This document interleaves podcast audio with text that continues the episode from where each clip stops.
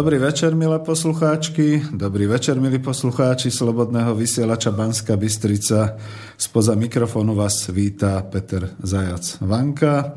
Vysielame zo štúdia Bratislava a sme tu s reláciou Ekonomické rozhovory, tento raz číslo 9. A mojim hostom je dnes večer inžinier Dušan Doliak, ekonom, ktorého poznáte už z relácií Medzipriestor, napríklad Medzipriestor 06 z 15. februára, čo bol rozhovor e, koniec súčasného ekonomického modelu sa blíži a z medzipriestoru číslo 2 ešte z 12. oktobra minulého roku. Takže vítam vás, pán Dobrý večer.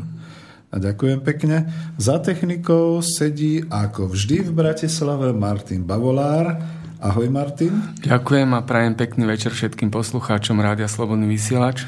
A bude sledovať maily, ktoré pošlete a samozrejme takisto potom aj obsluhovať telefón. A to na telefónne číslo, ktoré je mobilné 0944 462 052 alebo mail na adresu studio zavináč slobodnyvysielac.sk Avšak ja zdôrazním hneď, že s otázkami k téme hostia a dúfam, že aj s nejakou takouto vecnou diskusiou začneme až po takom rozbehu, po takej možno prvej 3 čtvrte hodinky a možno aj dlhšie. Takže zatiaľ nevolajte. E, vždy má prednosť host, ktorý je pre nás vzácnou osobnosťou, ktorú chceme vyspovedať. Takže v tomto prípade nám nehajte trošku dlhší čas a pripomínam, že nehajte nám potom vždy aj nejakých tých posledných 10-15 minút na také uzatvorenie témy, na také rozlúčenie sa, aby sme boli v pohode. Budeme dneska do 22.30, takže to budú plné dve hodinky. No a zdravím dnes takto aj bratov Čechov, bratov Poliakov a dobrých susedov Maďarov a všetkých rodákov po svete, pretože to už sa stále opakujem, počúvate nás takmer v 60 krajinách sveta a cez tento internet je to neuveriteľné a radostné, kam sa dostane slovenský hlas, slovenské hovorené slovo, na čo teda môžeme byť právom hrdí cez náš vysielač Banská Bystrica, Slobodný vysielač. Úvodom teda poviem, že v tejto relácii máme ambíciu pozývať do redakcie známych ekonómov Slovenska a ľudí, ktorí majú čo povedať o hospodárstve, o ekonómii, o ekonomike niektorého konkrétneho odboru na Slovensku alebo aj vo svete a radi dáme širší priestor a hlavne umožníme pomenovať veci pravým menom. A pravidlo e, je, že na rozdiel od toho mainstreamového vysielania médií budeme hovoriť pravdu, respektíve budeme sa dotýkať a prinášať fakty, ktoré nie všade a nie vždy odznejú. A prečo teda rozhovory, keď hovorím o tom, že bude mať hlavné slovo host? Pretože budem vždy veľmi rád, ak sa relácia nebude zvrhávať na nejakú tú polemickú debatu, kde by sme sa navzájom presviečali o svojej pravde. Napríklad dneska my sme sa zoznámili s pánom inžinierom Doliakom ja som počúval jeho reláciu, on počúva moje relácie. Ani neviem, či sa zhodneme v niektorých veciach, ale myslím, že sa zhodneme v tých zásadných, že so svetom to nie je v poriadku a o tom bude v podstate relácia, ktorá sa e, skôr nazýva, že ak teda pociťujeme ekonomický kolaps vo svete, ako sa tento kolaps v prípade, že bude už veľmi naostro, prejaví v takých tých perifériách e, No, ja si myslím, že aj keď sme v strede Európy, môžeme sa trošku považovať za takúto perifériu aj my v určitej chvíli, v určitom momente z hľadiska hospodárskeho života. No a nebude to teda polemická debata, bude však zaujímavé a poučné dozvedieť sa viac k problematike, podhaliť nejaké to pozadie, prípadne pozrieť sa naozaj pravde do tváre v úvodzovkách, ako to vyzerá so slovenskou spoločnosťou, so svetom, a preto prosím, milí poslucháči, ak budete písať maily, samozrejme máme tu vždy na to nejakú tú pesničkovú prestávku, aby sme si pozreli a potom prečítame. A takisto, ak budete volať, tak skúste hlavne sa pýtať, pýtať sa k téme, prípadne ako ak by ste chceli veľmi diskutovať. Už som to tu slúbil, na tie diskusie bude väčší priestor v takých tých širších reláciách, kde postupne ako v priebehu nejakého toho mesiaca alebo dlhšie pripravíme také témy, čo budú monotematické a tam sa bude možné pýtať hodne veľa, lebo nás tu bude možno viacej. No, toľko k tomu. Ja sám ako ekonom potlačím v sebe chuť niečo prezentovať oproti hostovi a hlavne sa chcem dozvedieť, čo teda náš host, inžinier Dušan Doliak, povie, aké fakty prináša a tak aj rozmýšľam, že či by už nebol čas dať mu slovo. Čo poviete, pán inžinier? Môžem vám dať slovo už? Áno, nech sa páči.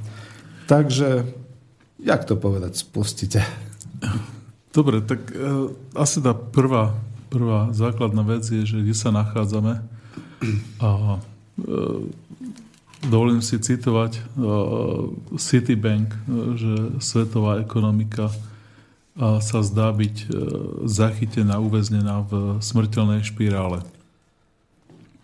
Čo to znamená? Tá, tá špirála je taký, taký symbol toho, že, že e, čokoľvek, čo urobíme, tak sa nám vráti, ale vráti sa nám o jednu úroveň nižšie, e, horšie a zase, keď urobíme zase nejakú akciu, tak zase sa to vráti tá, ten bumerang späť a, a opäť e, sa to zhorší. Čiže, čiže e, nejak ekonomovia, aspoň tí, teda, ktorých sledujem ja, tak, tak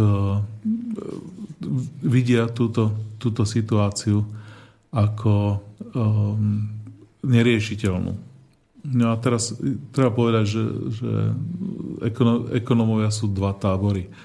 Jedni e, sú tí, ktorí teda tí druhí nadávajú a, a to sú tí, ktorí majú obsadené mass media, kde dostávajú za to pekné peniaze. Ako spomeniem, že tí e, komentátori na Bloombergu alebo na e, MSNBC dostávajú niekoľko miliónové platy ročne. A oni sú tí, ktorí vlastne vytvárajú tú mienku o tom, že, že ako to bude vyzerať a aký názor je ten e, akceptovateľný. No a potom ešte okrem nich existuje nejakých 200 e, kľúčových ekonómov, ktorí, e, ktorých koncenzom, ktorých zhodou vznikajú tie predpovede. No a tie ešte stále si myslia, že rast HDP Spojené štáty bude na úrovni 2,2% v roku 2016 a celý svet, že bude rásť niekde na úrovni 3,4%, čo teda na, pri bežnom čítaní už aj, aj dnešných slovenských novín nevyzerá. Hej. Už presakujú tam informácie o tom, že, že situácia je veľmi zlá. No a dnešná relácia, tak jak, jak sme sa dohodli, že o čom bude, tak nechcem sa venovať Spojeným štátom, ktoré sme už rozoberali dvakrát a všetci moji e, kolegovia, ktorí sa tu objavili, tak o týchto Spojených štátoch e, rozprávali. V zásade Spojené štáty klesá tá ekonomika v tom poslednom kvartále, štvrtom. Pravdepodobne na úrovni ten rast bol niekde okolo 0,1%. A čo sa týka HDP, ale čo sa týka napríklad priemyselnej výroby, ktorá veští, teda ako bude vyzerať budúcnosť, tak tá klesá. No a to sú Spojené štáty. Vidíme klesanie akcií, či už Spojené štáty alebo na ekonomickej periférii Celkovo sa za, za posledného zhruba nejakých pol roka, 8 mesiacov, vymazalo zo sveta 15 tisíc e, miliard e, aktív, áno, majetku e, v cene, v, v, v cene akcií, ktoré poklesli, čo, je, čo znamená, že celosvetovo poklesli o 20% No a teraz sme tu a nemáme kryštálovú gulu, Nevieme, ako sa to presne bude e, vyvíjať, tá budúcnosť, ale vieme si povedať, že asi ako to bude vyzerať, keď to bude najhoršie a e, vieme, aká je naša dnešná realita, no a pravda bude niekde medzi tým. Takže e, tým by som asi to, túto, tento vstup uzavrel, že že chcel by som teda zmapovať, že ako, ako to vyzerá, keď e, krajina postihuje nejaký, nejaký hospodársky kolaps, ako to vyzerá, keď je to veľmi zlé, ako to vyzerá, keď je to také mierne. A asi čo môžu poslucháči očakávať. Takže to boli správy z e, metropolí, pretože Spojené štáty americké sa stále považujú za metropolu svetovej ekonomiky, plus spolu teda s ďalšími krajinami, ale tak nie je to príliš rúžové asi ani v Európe a možno ani niekde ďalej vo svete. A než sa teda pustíme ďalej do nejakého toho ďalšieho analyzovania situácie, e, rozmýšľam, že vy ste mali tie relácie už aj na medzičase a veľmi pekne som vás počúval, bolo to zaujímavé. Rozmýšľam, či predsa len hneď teraz na úvod sa neopýtam, aby trošku vedeli aj ľudia, mm-hmm. že čo sme zač, kto sme zač. Mňa poznajú trošku z tých mojich relácií, vás trošku z týchto dvoch relácií, že sme ekonómovia, obidvaja, čiže mali by sme byť vždy nejakým spôsobom dosť technokraticky orientovaní a, orientovaní a vnímať teda ako tieto ekonomické deje tak trošku nestranne, ale ja už som vás varoval, že budem mať takú otázku, že vlastne čo zapričinilo, alebo uh, vy ste sa e, nejakým spôsobom doslova teda, vidíte, aby som to naformuloval presne, že uh, čo vás vlastne sklamalo ako ekonóma na tomto globálnom vývoji ekonomiky od toho roku 2009? Lebo ja som si úplne jasný a načistom, že čo ma sklamalo a kam ma to viedlo, ale vidno aj teda na tom, čo vy hovoríte, že skutočne e, hovoríte o faktoch, ale predsa len vidím, že je to asi sklamanie, že? No, je, je to. V zásade do roku 2007 som bol úplne, úplne nadšený pre e, pravicu a pre liberálne ekonomické myšlienky. A snáď jedine, že e, ako kritiku tej liberálnej alebo tej, tej ekonomie, tak jak sa používa vo svete, som videl ako Hayekovcov, hej, ktorí sa mi zdali ako alternatíva, tá rakúska Rakúska ekonomická škola. No a to som, to som veľmi čítal a určite som nepripúšťal ani nejaké, nejaké iné názory. No a potom až po roku 2008, potom oktobri, tam nebolo veľa času, až vlastne do marca 2009 sme hasili a snažili sa zachrániť e, peniaze e, ľuďom, ktoré tam, ktoré tam mali.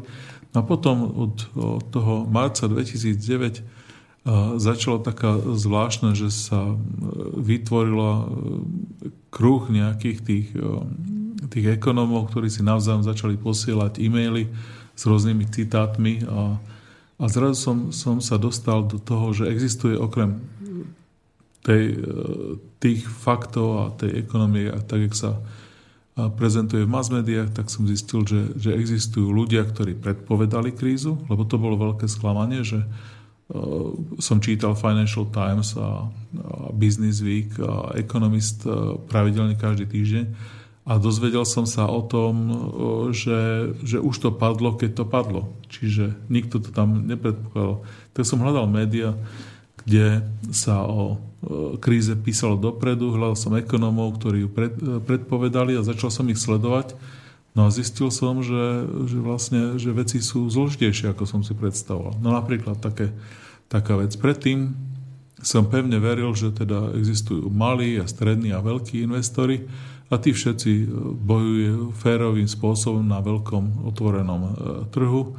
No a potom som zistil, že no nie je to celkom tak, že do toho majú nejaký lepší prístup niektorí, napríklad rýchlejší, že si dajú server až, až hneď pred, e, pred burzu, a robia tzv. fronting. Hej? Čiže e, tu občan zo Slovenska, e, nadšený mladý investor, chce si kúpiť akcie za tisíc eur, tak dá objednávku a predtým, než sa zrealizuje, tak mu tam vletí do toho nejaký server americký, ktorý si z jeho objednávky odkrojí nejaké, nejakých pár, pár drobných, len vďaka tomu, že, že je blízko. Potom som zistil, že že veľké banky, ktoré si zhrávajú tieto objednávky dohromady, tak sa pozrú, aký je trend a môžu, môžu e, obrať tých malých investorov tým, že, že buď ten trend uh, urobia ten fronting, že, že ho predbehnú tých malých investorov, alebo že urobia protiakciu a znížia, zvýšia cenu a potom následne vlastne vyberú tie peniaze od tých malých investorov. Takže toto všetko, toto všetko som začal vnímať, no a potom som začal vnímať tie obrovské chyby, ktoré sa urobili v, v štátoch, v krajinách a zistil som, že teda od toho ideálneho ekonomického sveta sa reálna ekonomika vplyvom politikov zmení vždy na niečo, na niečo také, ako myslím, že to napísal už Aristoteles, že končí to vždy v tom populizme a vždy to mhm. skončí, mm-hmm. že u toho e, snedeného krámu, hej, že, že sa proste všetko preje. A... Takže to, to bolo veľké, veľké sklamanie, ale no a potom posledné, posledný asi rok a pol, alebo dva roky, tak uh, sledujem veľmi uh, Noama Chomského, a to je veľmi lavicový uh, politik, na posledných pár mesiacov aj Bernieho Sandersa a samozrejme všetkých tých ľudí okolo amerických demokratov, čiže od komedianta Billa Mahera cez, cez ďalších, ktorí veľmi sa striafajú teda aj do zahraničnej politiky Spojených štátov, tak ako je vedená, aj do konkrétnych chýb. No a potom z toho vzniká taká, také znechutenie teda z, celého to, celej tej pretvárky a z celého toho, tých, tých podvodov a toho všetkého, čo, čo sa nám vyskytuje. Díky, nemusíme ísť ani hlbšie. Ja kľudne poviem zase z tej oblasti manažmentu a mikroekonomiky. Presne nejakým podobným vývojom som prechádzal, keďže som šiel tou rekvalifikáciou manažerskej školy MBA a podobne. A pevne som veril, že keď už nič iné, tak určite všetky tieto postupy povedú k neustálemu zlepšovaniu tej situácie. A, a nenastalo to a takisto tam sa ukázali niektoré falošné momenty. Ale to k tomu by bola ďalšia relácia. Čiže díky díky pekne, nemusíme to ďalej rozvíjať. E, povedzme si, že tým, že ste si pripravili a máte skôr takú predstavu o tom, čo nám dneska chcete povedať, tak môžeme pokračovať. E, tou ďalšou témou, teda keď sme už teraz vynechali USA a povedzme nejaké tie metropoly, pravdepodobne je, no teraz neviem, či som to dobre pochopil, ale vy si povedzte sám, to nechám teraz na vás. Dobre, tak e, ten prvý príklad, e, prvý príklad, ako kolabuje ekonomika, sme zažili tu všetci na vlastnej koži a to bolo od e, Nežnej revolúcie cez rozpad Československa až po, až po vlastne súčasnosť. Hej, takže poďme si to prejsť a poďme si zaspomínať, že čo sa všetko odohralo a čo sa všetko, čo čo sme všetko zažili a čo sa zase môže zopakovať v mhm. nejakej, nejakej inej forme. Tak e, v roku, asi začnem tým to, nástupom Gorbačova, keď prišiel a, a vydal e, knížku o, o perestrojke, ktorá teda vyšla potom s odstupom nejakého roka aj na Slovensku, tak e, sa začalo hovoriť o tom, že e, musíme nejakým spôsobom zreformovať, e, zreformovať e, socializmus.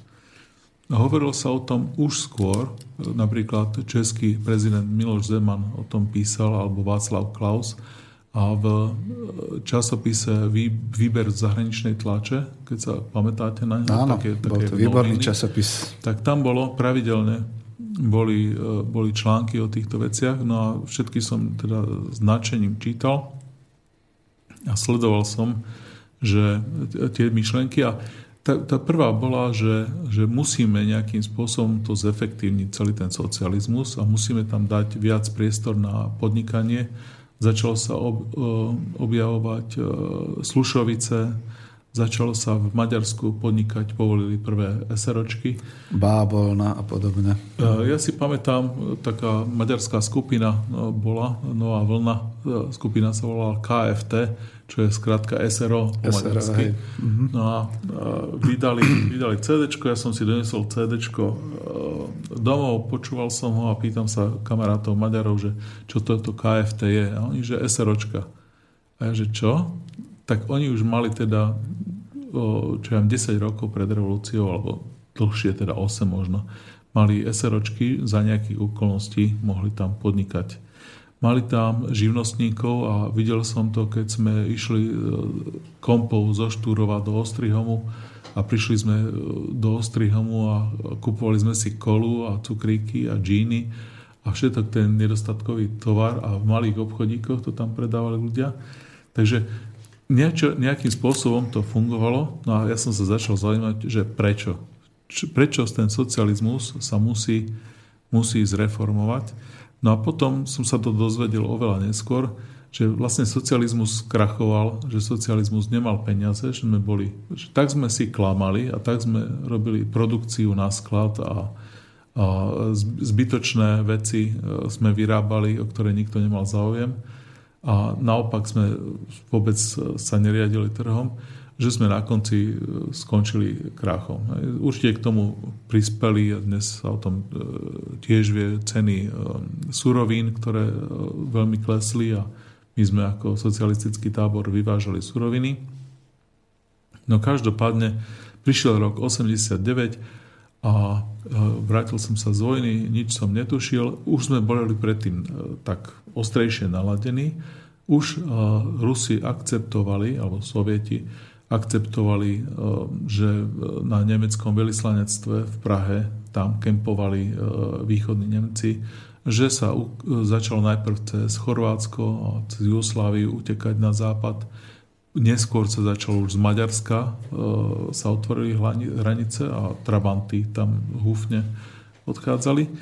Takže v tejto, v tejto atmosfére zrazu bolo možné urobiť revolúciu a, a vlastne všetci sme si otvárali ústa. Aj sme sa ešte báli, ale nakoniec sa nám to podarilo a bola nežná revolúcia. No a nežná revolúcia skončila po týždni, po dvoch s tým, že teda ideme dosadiť do parlamentu nejakým nedemokratickým, ale našim takým revolučným spôsobom nejakých ďalších ľudí. No a k, k tým ľuďom, čo boli v parlamente, sa prihodili nejakí delegáti z vpn a z občianského fóra no a začali budovať e, kapitalizmus. Prijal sa obchodný zákonník, e, začali fungovať akciové spoločnosti, SROčky. No ale čo sa dialo v tej reálnej ekonomike? Všetko ešte fungovalo tak, jak bolo nastavené v roku 88-89 v štátnej plánovacej komisii, e, schválené na ministerstvách. Všetko to bežalo nejakým spôsobom. Až potom v 90. roku začalo tie objednávky, ktoré boli pôvodne, tak zrazu zistili, že nemajú komu, e, komu dodávať. Zrazu zistili, že chýbajú odberatelia, že sa rozpadajú vzťahy až aj v rámci v rámci eh, toho RVHP, eh, Rady vzájomnej hospodárskej pomoci a zrazu eh, začala sa prepadať ekonomika. No ale tie firmy nezačali hneď prepušťať. To ešte netušili, že, že čo to je. A vlastne len prestali, urobili stop stav. Že prestali naberať, naberať ľudí. A v zásade sme si ešte v roku, v roku 90 žili ako v roku 89. Nedialo sa nič zo pár ľudí začal podnikať, napríklad e, pán Majský ano, začal voziť počítače zo západu a, a predávať ich štátnym orgánom. Prví ľudia sa nabalili na malej privatizácii. A to bol taký vzorový prototyp, pretože takých majských tu bolo na stovky až tisícky. No aj ja som chcel, len som nevedel ako na to. Hej. Je, nie je problém doviesť počítač, a problém je, že komu ho predať. No a ja som vtedy e, čerstvý absolvent, Nevedel som, že komu by som takýto počítač predával. Aj ste potrebovali dosť veľa kapitálu. Hej. Ten počítač stál, čo ja viem, najprv 250 tisíc, potom už len 150 tisíc. Ale 150 tisíc bolo pre človeka e, socíkového s 3 tisícovým platom e, to je 50 platov. Hej. To je, jak dnes, keď vám poviem, že štvoročný plat máte do niečo investovať, hej, to je priemerný plat je povedzme 700 eur, hej, alebo, alebo medián je 450 povedzme tak 450 krát, krát 50 je koľko? 20 tisíc? Hej, 20 tisíc, to sú dosť veľké peniaze a, a väčšina ľudí, čo majú ten plán 450, tak ten, tých 20 tisíc nemá. Žijú od, od výplaty do výplaty. No, takže v roku 90 ešte to nejakým spôsobom fungovalo a v roku 91 sa začalo s prepušťaním. prví ľudia sa prepustili a ešte neboli noví investori, ešte tí neprichádzali. Začala, začala vlastne doba mečiarizmu a začalo, začalo také nadšenie, pretože e, my si to sprivatizujeme tu na a budeme si sami investovať a navzájom si budeme, teda, budeme, budeme obchodovať. No a čo sa dialo? Teda v hladových dolinách sme videli prvé fabriky zatvorené. Videli sme zatváranie, uh, videli sme štrajky prvé v, v televízii, pretože také tie mesta, kde je jedna jediná firma, tak v tej firme, keď zatvorili, tak zrazu celé mesto hospodársky pokleslo a v televízii sa začali objavovať objavovať informácie o tom, ale ešte stále sme nemali Markízu, ešte stále sme všetko vnímali v, na slovenskej televízii.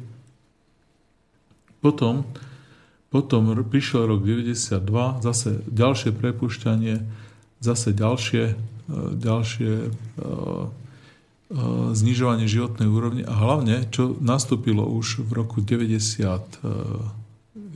myslím, to začala e, sa prepadať tá koruna. Československá koruna ešte vtedy. A zrazu my sme ochudobneli ani nie tak tým, že sme stratili e, prácu, ale tie ceny sa začali e, približovať tým trhovým. Nie všetky. Ešte boli, napríklad bývanie bolo ešte potom nejakých 5 rokov regulované, ale už postupne začali nabíjať ceny. Hej. Základné potraviny, nejakých 5-6 potravín držali ešte regulované ceny, ale ostatné už pustili a videli sme, že začínajú sa navážať obchody novým tovarom, ale začali sa veci aj zdražovať. A tým, že, že začala teda byť e, najprv v nejakom e, pásme sa pohybovala tá koruna, tak, e, ale oslabila mierne. No a potom postupne v roku 92 sme videli e, rozpad strašne veľa tých e, socialistických organizácií. Ústredná plánovacia komisia, Socialistický zväz mládeže a tak ďalej. Oni ešte v 91. roku fungovali, predávali nejaké svoje majetky a podobne. A v 92. teda už to začalo, začalo rásť. No a zač- zrazu sme začali mať pocit, že sme chudobní. A teraz uh, chcel by som povedať niečo, čo je veľmi dôležité a to je, že pre každú krajinu je, sú mnohé mierky o tom, že jak je bohatá. A jedna z tých mierok je, že aké percento príjmov tvoria výdavky na potraviny. Čiže ľudia majú povedzme 500 eur, alebo 750, alebo 800 priemer, alebo median, ako, ako, čo si zoberieme a koľko percent z toho tvoria potraviny. No a my sa nachádzame niekde na úrovni 25%, povedzme, e, z príjmov vydávame na, na potraviny. A to je... Dnes? Uh, áno, dnes, to je myslím rok 2013. A nie, podobne to bolo aj v roku 91. Hej? Čiže uh, boli vtedy asi na úrovni 25, ale potom od 91. to začalo klesať a kleslo to niekam až k 50%. Hej? Čiže veľmi, veľmi, e, veľmi to sme ochudobnili aj tým, že mohli sme si čoraz menej dovoliť, lebo keď musíte vydávať na tie potraviny peniaze, tak e, vlastne máte pocit, že ste čoraz chudobnejší a nemôžete si iné veci, e, tovary s dlhodobou spotrebou a podobne dovoliť. Áno, to je dobré kritérium porovnania, pretože väčšinou nás ekonomov nutia porovnávať tú ekonomiku do roku 89 a tú ekonomiku po 90. A my máme trošku problémy v tom, lebo sú to všetko rovnaké pojmy a vlastne rovnaké javové e, veci, ale podstata je úplne iná, takže povedzme naozaj to porovnanie tých potravín ako kritérium je dobré.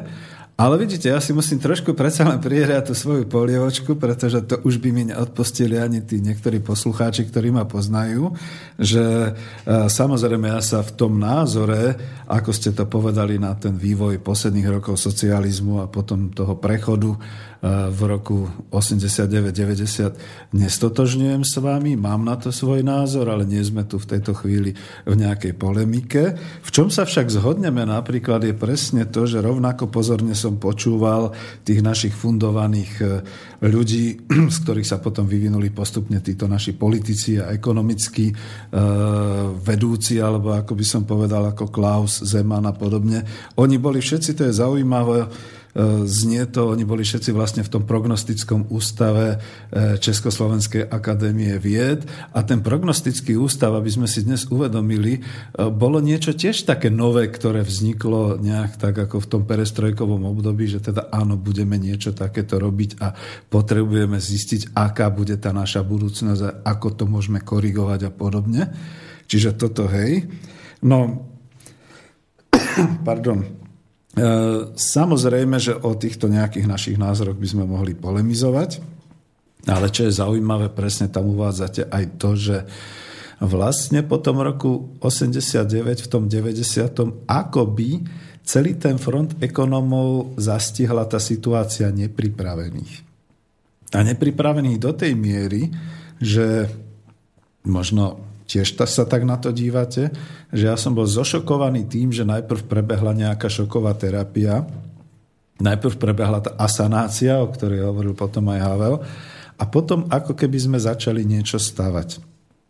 A nechcem teraz, toto ani žiadny vklad, budeme pokračovať, ale upozorňujem, že ešte niekedy na jar roku 1990 bola taká konferencia ekonómov v Kolodejích u Prahy, kde ešte aj tí ekonómovia zo sveta, bol tam, tuším, Kenneth Galbraith a podobne, profesor Zelený a ďalší, upozorňovali, že Československo vlastne by nemuselo utrpieť nejaké príliš veľké straty, keby si veľmi rýchlo vybudovalo tie inštitúty trhovej ekonomiky, keby veľmi rýchle stavalo na tých svojich skúsenostiach a na tom svojom hospodárskom určitom drive, ktorý malo, lenže by to teda menili naozaj na tú trhovú ekonomiku.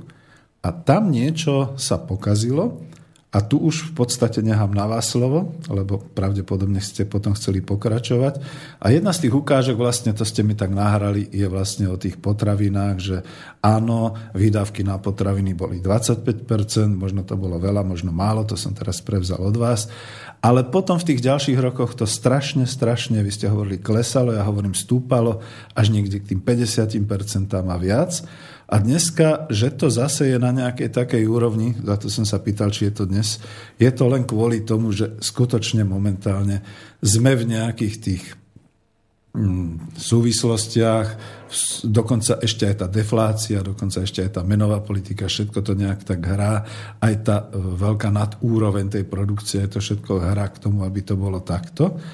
No ale čo ďalej? Čiže tu vlastne už nehávam otázku na vás, a uh, som zvedavý, pretože zaujíma ma váš názor, keď s niektorými vecami nesúhlasím. Áno, no tak uh, tu použil som iné slovo ako vy, ale v zásade išlo tá, to podiel potravín z tých 25% na tých 50% mm-hmm. alebo ešte viac.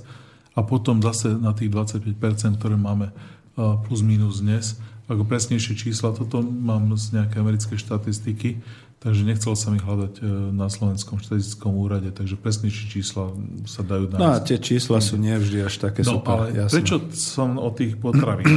Tá, e, tá situácia dnes a kam smerujeme, tak e, smeruje k tomu, že ceny potravín budú veľmi rásť z niekoľkých dôvodov. E, jeden je, je ten, že už rastú. keď sa pozriem do centra, do Spojených štátov, tak e, rastie e, cena potravín e, zhruba od roku 2009 doteraz. Napríklad meso narástlo 35% ryby a morské plody 20% vajíčka rástli 35 Čiže ako a Američania sa stiažujú. No a to je v centre. V periférii je to ešte horšie. A keď sa pozrieme na to, či je inflácia alebo deflácia, väčšina krajín sa pohybuje niekde pri nízkej inflácii alebo miernej deflácii a trošku to tam osciluje, že chvíľu je inflácia, chvíľu deflácia cenová. Čiže, čiže e, keď sa pozrieme na koncové ceny, na spotrebný kôš. No a teraz, čiže keď si zoberieme celý spotrebný kôš, tak je plus minus rovnaká cena. Ale keď si ho otvoríme, pozrieme dovnútra, tak zistíme, že potraviny energii idú hore a čo klesá sú predmety alebo tovary dlhodobej spotreby. Mm-hmm. Klesajú auta, vidíme, keď si pozriete tu na auta, za akú, akú cenu sa dali kúpiť pre 4 rokmi, tak tie auta klesajú, keď sa pozrieme keď sa pozrieme na televízory, keď sa pozrieme na rozlišné také elektroniku, tak toto sú veci, ktoré klesajú a, a keď sa pozrieme do obchodov, potravy, e, tieto napríklad oblečenie, tak vidíme, že e, všetky tie e, siete, ktoré, ktoré sledujem, tak vytláčajú Vietnamcov z trhovisk. To znamená, že keď na Miletičke alebo, alebo v strede na obchodnej, čo sú tie vietnamské stánky, tak je ich polovičné množstvo, aké bolo pred 5 rokmi ale tieto ceny, za ktoré tí Vietnamci predávali, tak si môžete nájsť v rôznych supermarketoch alebo v obchodných domoch. Zistíte, že pomerne renomované firmy, renomované značky predávajú, predávajú tieto, tieto uh, uh, tovary, tieto oblečenie predávajú za, za porovnateľné ceny. Hej, mierne vyššie, ale sú to nakoniec značkové. No a teraz, keď, keď sa pozriem tie, tie potraviny budú rásť a je to jedna zo, z, z tých sprievodných javov dnešnej, dnešnej krízy. Keď som hovoril o Spojených štátoch, tak napríklad hneď susedná Kanada, tak tie rasty potravín sú ešte väčšie ako v Spojených štátoch. A keď idem ďalej z centra, napríklad do krajín BRICS, tak vidíme, tie potraviny rastú ešte viac. A to je jeden, jedna z, tých, eh, z toho, čo sa deje. No a teraz chcel by som spomenúť, že existuje nejaký profesor Hamilton, ktorý dlhodobo píše o vzťahoch eh, ceny ropy a ceny potravín. No a my vieme, že tá ropa eh, je dnes na rekordne nízkej úrovni, niekde okolo 30 dolárov a vieme, že väčšina výrobcov ropy má s touto cenou problémy. Tá ropa musí jedného dňa skôr či neskôr buď začne rásť, alebo tí výrobcovia začnú krachovať. Dojde k tomu, čo ekonomovia nazývajú konsolidáciu odvetvia, čiže sa budú spájať do väčších a väčších firiem. To už beží. Vidíme aj, aj krachy, aj to spájanie. A tá teória z prvého ročníka e, Vysokej školy ekonomickej tak hovorí, že po chvíli, keď tam zostanú 4 5, 5 hráči, urobia kartelovú dohodu a začnú rásť ceny. Čiže uh, sme momentálne v situácii, že sa čaká, a nie je to otázka len ropy, je to otázka iných súrovín, ale ropa má primárny vplyv na ceny potravín a teda dá sa očakávať, že keď sa to otočí, tak tá ropa uh, bude rásť e, výrazne na úroveň niekde 60 až 80 e, dolárov za barel. No a profesor Hamilton odvodil nejaké vzorce, ktoré hovoria o tom, že povedie to k rastu, a rastu hlavne, hlavne e, služby a tovarov krátkodobej spotreby také množstvo zhruba. Ako zrastie tá cena ropy, tak a zhruba o takéto podiel zrastú, rastú tie ceny Tie presnejšie veci by som nechal na, na odbornejšie e, debaty. A toto len tak laicky hovorím pre, pre poslucháčov. Tovary dlhodobej spotreby sa zhruba do 5 mesiacov ustália na trojnásobku, o, trojnásobku toho, okolko tá ropa, o, ropa o, e, vzrástla. A auta sú najcitlivejšie tiež na 5 násobku toho cenového rozdielu.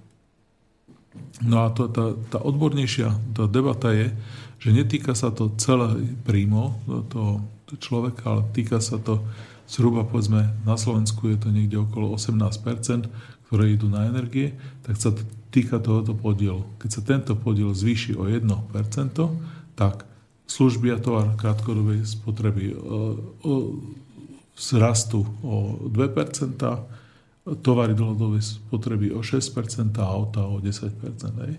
A to je dosť silné, do, dosť silné, pretože keď hovoríme, že je to 18% z príjmov, to je povedzme z, aby sa to dobre rátalo, tak rátajme to zo, zo 600 alebo z 500, z 500 eur je to nejakých 90 eur a 90 eur pri súčasných cenách okolo eura za, za liter benzínu alebo dízlu, čiže zaokrúhľujem, vidíte, o nejakých 10%, tak keď toto vzrastia a má to šancu zrásť, povedzme, že o, o 40%, tak e, týchto 90 e, vzrastie 90 e, eur, ktoré podiel na tom plate vzrastie o 40%, to je 1,436 na 130, 136 eur. No a to je práve to varovanie. A myslím, že ste vybrali dobré kritérium na to hodnotenie, pretože zatiaľ sa v podstate v tých mainstreamoch hlavne e, hovorí o všetkých tých e, tovaroch dlhodobej spotreby. Spomíname tu auta, spore, spomíname tu strojárstvo a vlastne výrobu výrobných prostriedkov a podobne, ale toto sa až tak toho obyvateľstva netýka ako tieto potravinárske záležitosti, respektíve tie ceny, ktoré sa prenášajú aj z tej ropy. A e, oproti mainstreamu kľudne poviem, že človek, keď si dnes otvorí televíziu, tak skôr počujete mladé redaktorky, ako sa pýtajú tých odborníkov. No ale ve, keď ceny klesajú a keď ceny sú teraz také, tak to je dobre, nie, pán odborník?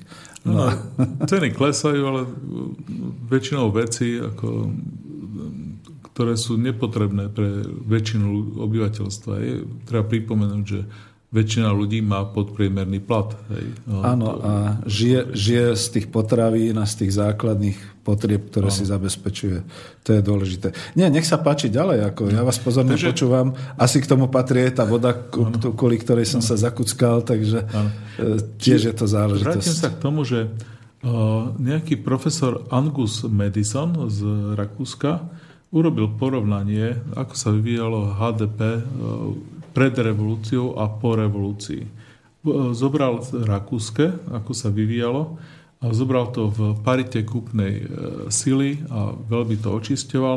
Má veľa kritikov, čiže nie je to ako úplne e, vec, ktorú e, treba brať ako bernú mincu, ale je to také ako veľmi, má to vypovedajúcu schopnosť. No a zhruba Rakúšania v tom roku 2003, keď, ktorému to, do ktorého to dopočítal, tak mali eh, v parite eh, kúpnej sily eh, mali hrubý domáci produkt niekde na úrovni 22 tisíc dolárov a Slovensko v tom čase malo niekde na úrovni 10 tisíc dolárov v parite kúpnej sily. No a teraz hovorí, hovorí ten profesor, že keď zoberie si toto porovnanie, tak my sme poklesli v rok, od roku 89 ten e, spodok sme niekde dosiahli v roku 92 a pokleslo to z úrovne 9000 na nejakých 7800. Čiže sme poklesli o zhruba nejakých 15% ako HDP počas troch rokov, hej, od 89. E, do nejakého 92. roku. V 93. ešte sa to stabilizovalo a potom to začalo rásť a rastieme, ale rastieme pomalšie ako tí Rakúšania podľa týchto, týchto údajov tohto, tohto profesora v parite kúpnej sily. Čiže v nominále my rastieme veľmi rýchle, ale to, čo si môžeme dovoliť, tak to je veľmi závislé aj od daňového zaťaženia a rozličných iných ukazovateľov, tak, od kvality verejných služieb, ktoré sa využívajú pri tých prepočtoch v parite, parity kúpnej sily. Takže hovorí, že teda e, rastieme stále pomalšie ako sme, e, ako, ako Rakúsko. Do roku 2003. Hej. Od roku 2003 myslím, že sme e, začali rásť pomerne rýchlejšie a hlavne po roku 2000, 2008, kde sme boli menej zasiahnutých ako, ako Rakúšania touto krízou. Sú to zaujímavé porovnania. Rozmýšľam, že možno pomaly prichádza čas na nejaké oddelenie, ak bude téma ďalšia, čiže neviem, či pesničku, alebo môžeme dať pesničku, že? No. Mhm. Potom sa pozrieme aj na to, či už niekto napísal.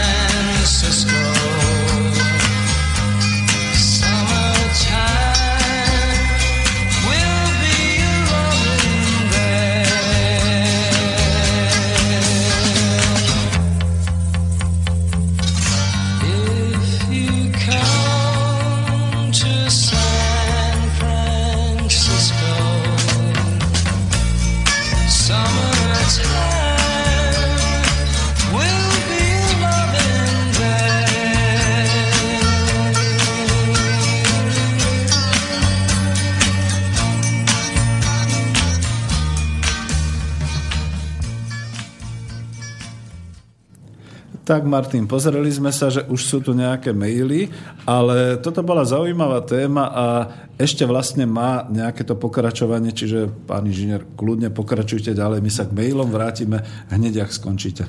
Dobre, takže vrátim sa k tomu, že podľa toho nejakého rakúskeho profesora sme klesali, za 3 roky sme klesli o 15%, medzi rokom 89 respektíve 90 a 92. Hej, 3 roky, 15%, to je plus minus zhruba 5% ročne. No a teraz sa poďme pozrieť, že, že čo sa dialo. Tak prvá, prvá charakteristika bola, že sortiment tovarov. Hej? Sortiment tovarov, my sme boli málo vyvinutá ekonomika, keď sa pozrieme na fotografii predajní z tých čias, bolo tam veľmi malý sortiment tých tovarov ale napriek tomu, že bol v 89. 90. malý sortiment, keď sa pozrieme na, na potraviny, v ktorých ľudia nakupovali, tak tie boli častokrát poloprázdne. Ešte, ešte sa tento sortiment znížil a častokrát, častokrát boli e, tie potraviny, ja si pamätám, že povznikali v kadejakých garážach tie potraviny. Povznikali na, pod panelákmi tie potraviny. Keď ste vošli dovnútra... Po 90. roku. Áno. To boli tie diskonty, kde si Diskont. zarábali najviac práve tí, ktorí dokázali rýchle dovážať. Tak mm. a v týchto diskontoch, týchto diskontoch sa bol obmedzený sortiment, čiže 10-20 tovarov, ktoré točili neustále dookola. Hej? Čiže to bol prvý sprievodný jav. Druhé boli uh, reálne mzdy. Hovoril som o tom, že tá mena devalvovala. No a teraz podľa poštovej banky prvýkrát od revolúcie sa Slovákom podarilo reálne zarobiť viac ako v roku 89 až roku 2007. Aj, no. Áno? Aj. V roku 2014 boli naše reálne výrobky približne, zárobky, pardon, približne o 13% vyššie ako v revolučnom roku 1989. Čo je veľmi zaujímavé. Mám tu aj graf od tej poštovej banky. Dobre. Potom sú tu porovnania o tom, že čo, čo stálo čo v minútach. Koľko sme na tom museli robiť. Je tu prvá polovica roku 2015 cena eurách a je tu rok 89 v korunách československých a porovnanie je v, v cenách. Je tam československých korun napríklad chlieb kilo stal 4,40 v roku prvá polovica 2015 kilo stalo euro 33. Hej, nejaký rážny chlieb, alebo čo to bolo. Keď sa to prepočítalo, no. Mhm. A nie, skutočne, tak v roku 2015 kupujeme chlieb, teda okolo euro až euro Áno, 60, vlastne, podľa toho, ktorý, jak kvalitný kupujete, tak toľko stoja. No a teraz v roku 89 to bolo 14 minút, roku 2015 15 minút. Hej? Čiže je to, je to porovnateľné, tá sila toho platu. Čerstvé maslo 16 minút v roku 89 stalo 5 korún, pre, pripomeniem, 125 či 8 masla, áno. A v roku 2015 1 euro 2 centy 11 minút. Hej? Čiže je to menej, ale nie je to nejak podstatne menej. Pardon.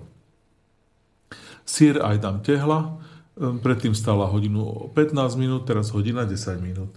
Ehm, trvanlivá saláma, ehm, taká, čo stojí 7,37, tak to je už taká lepšia saláma, lebo som videl aj lacnejšie, ale stála niekedy 3 hodiny 15 minút, teraz stojí hodinu 23 minút. A tak ďalej, a tak ďalej.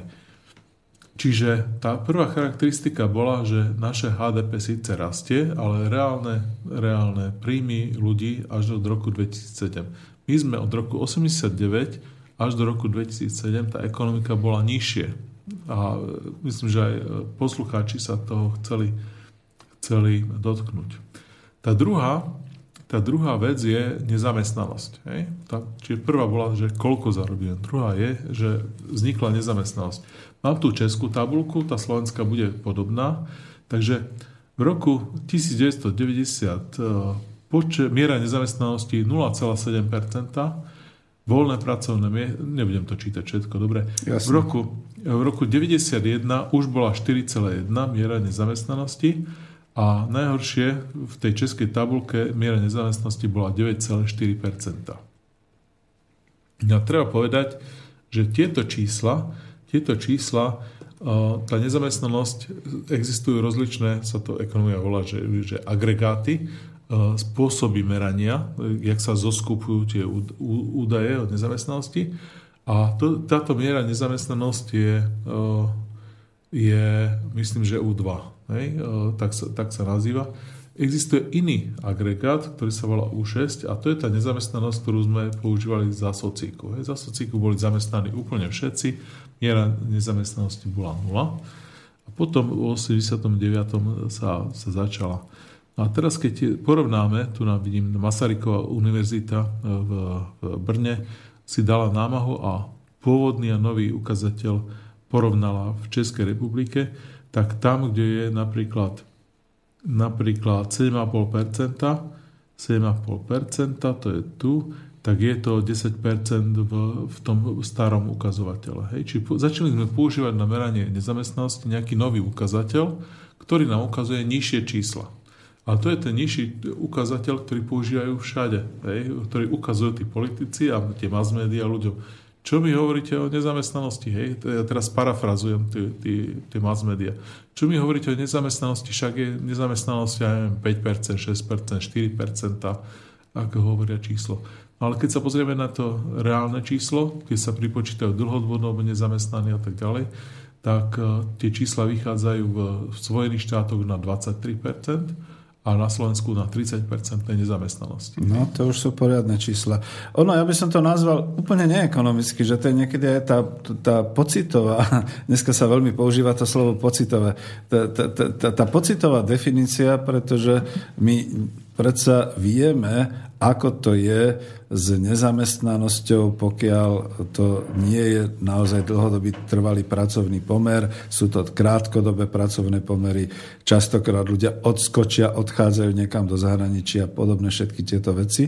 A potom po, pomerne podstatná časť akože z tých ľudí, ktorí sú potenciálne zamestnávateľní, nie sú zamestnaní, ale sú v podstate niekde vytláčaní do nejakých iných kategórií. Ale tým sa nechceme ani zaoberať, len e, keď si predstavíme tie čísla, ktoré ste hovorili, to už je hrôza. Áno, áno. Čiže ďalšia, ďalšia charakteristika, čo sa dialo v tých, počas tých troch rokov, bolo, že sa objavovali, e, začali vychádzať avízo, začali prvé inzeráty, že vymením e, väč, väčší za menší byt bez doplatku. Hej. Ľudia, ktorí mali dôchodcovia, sociálne odkázaní, ľudia s väčšími rodinami neboli schopní e, na e, kúrení, na nájomnom, na e, vodnom stočnom, neboli schopní udržať ten väčší byt a bez doplatku ho menili za menší. Pamätáte si na, na, na tie inzeráty? Áno, v podstate sa to hovorí tým slovníkom, že obyvateľia, žiaľ Bohu, sa museli uskromňovať a zbavovať tých svojich možno luxusnejších príbytkov časť, lebo to je všetko o priemere. Mm. Ďalšia charakteristika, ktoré, e, keď budeme rozprávať o tom, že, že ako, e, čo sa deje počas kolapsu, je, je index chudoby. A ten index chudoby ukazuje, e, človek sa môže stať chudobným, keď splní jednu z dvoch kritérií.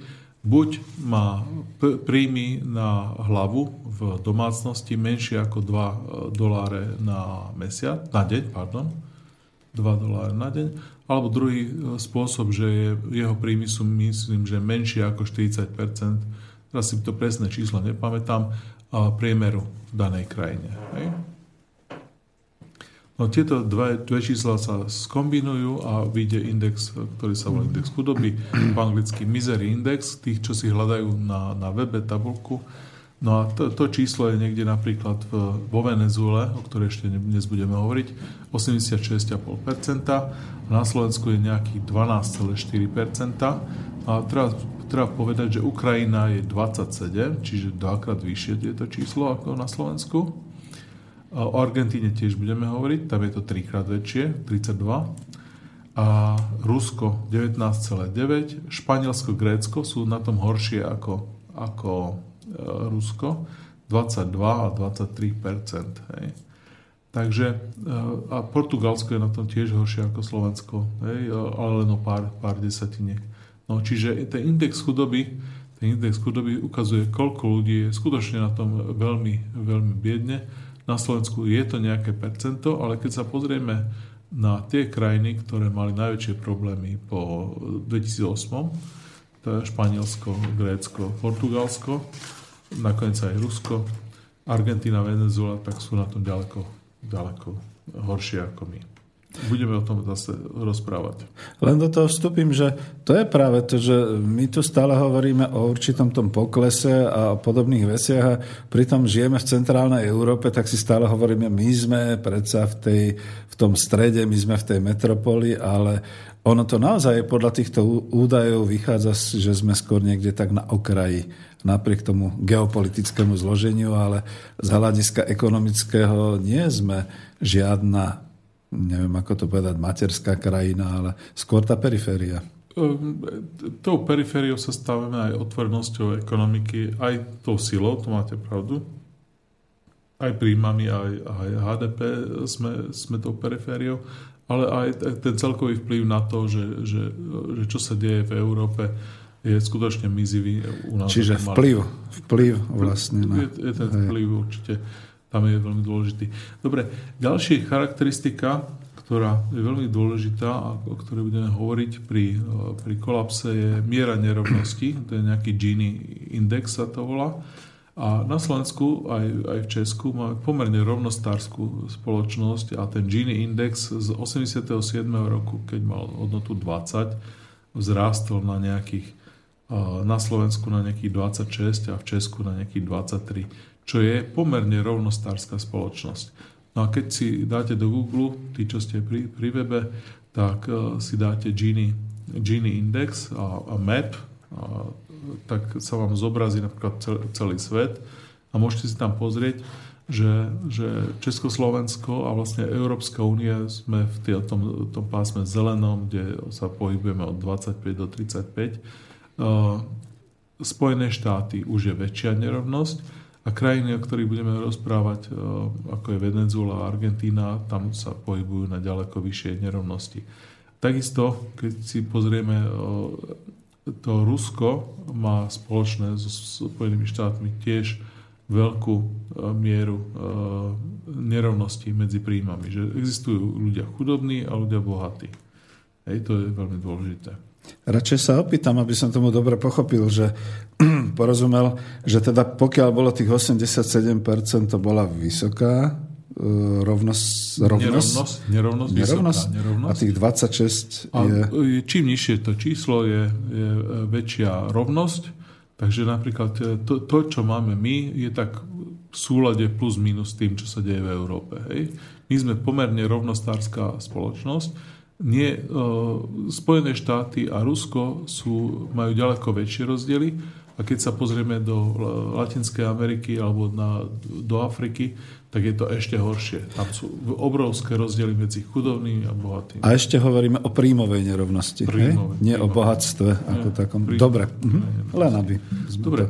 Ďalšia charakteristika je počet vražd. Vražda sa povie homicide, homicide a keď si hľadáte a, a si dáte, že uh, countries by uh, homicide, uh, krajiny podľa, podľa vražd, no a keď si to pozriete, tak zistíte, že, že tý počet vražd uh, je nejaký a u nás, teda v, v Čechách a na Slovensku, je pomerne nízky. My, my ako krajiny sme veľmi bezpečné, rovnako ako, ako tie krajiny tu na, v, na západ, na západ od nás v Európe. Je tam aj ukazovateľ počet samovrážd? To už... Lebo existuje tu taká určitá argumentácia, že pozrite sa, tak ako teraz naozaj tí ľudia nemajú východiskovú situáciu, tak samovraždy. To tam asi neukazuje. Existujú aj, vražda sa povie suicide, ale to má trošku iné e, charakteristiky. Je, napríklad veľmi sa nám, keď sa, sa roz, e, máte pravdu e, z toho hľadiska, po revolúcii začalo e, veľké množstvo samovrážd a trvalo to nejaké 3-4 roky a dokonca vzrástla aj umrtnosť v kategórii 55 plus, hlavne u mužov. Mm-hmm. Ľudia, ktorí boli predtým úspešní, tak zrazu sa dali na chlastanie a, a uchlastali sa alebo privodili, privodili si nejakú chorobu e, týmto životným štýlom. No, celkový počet vražd je veľmi dôležitý, pretože na Slovensku e, ten sa udáva ako e, homicide rate, sa udáva v počte mŕtvych na 100 tisíc ľudí.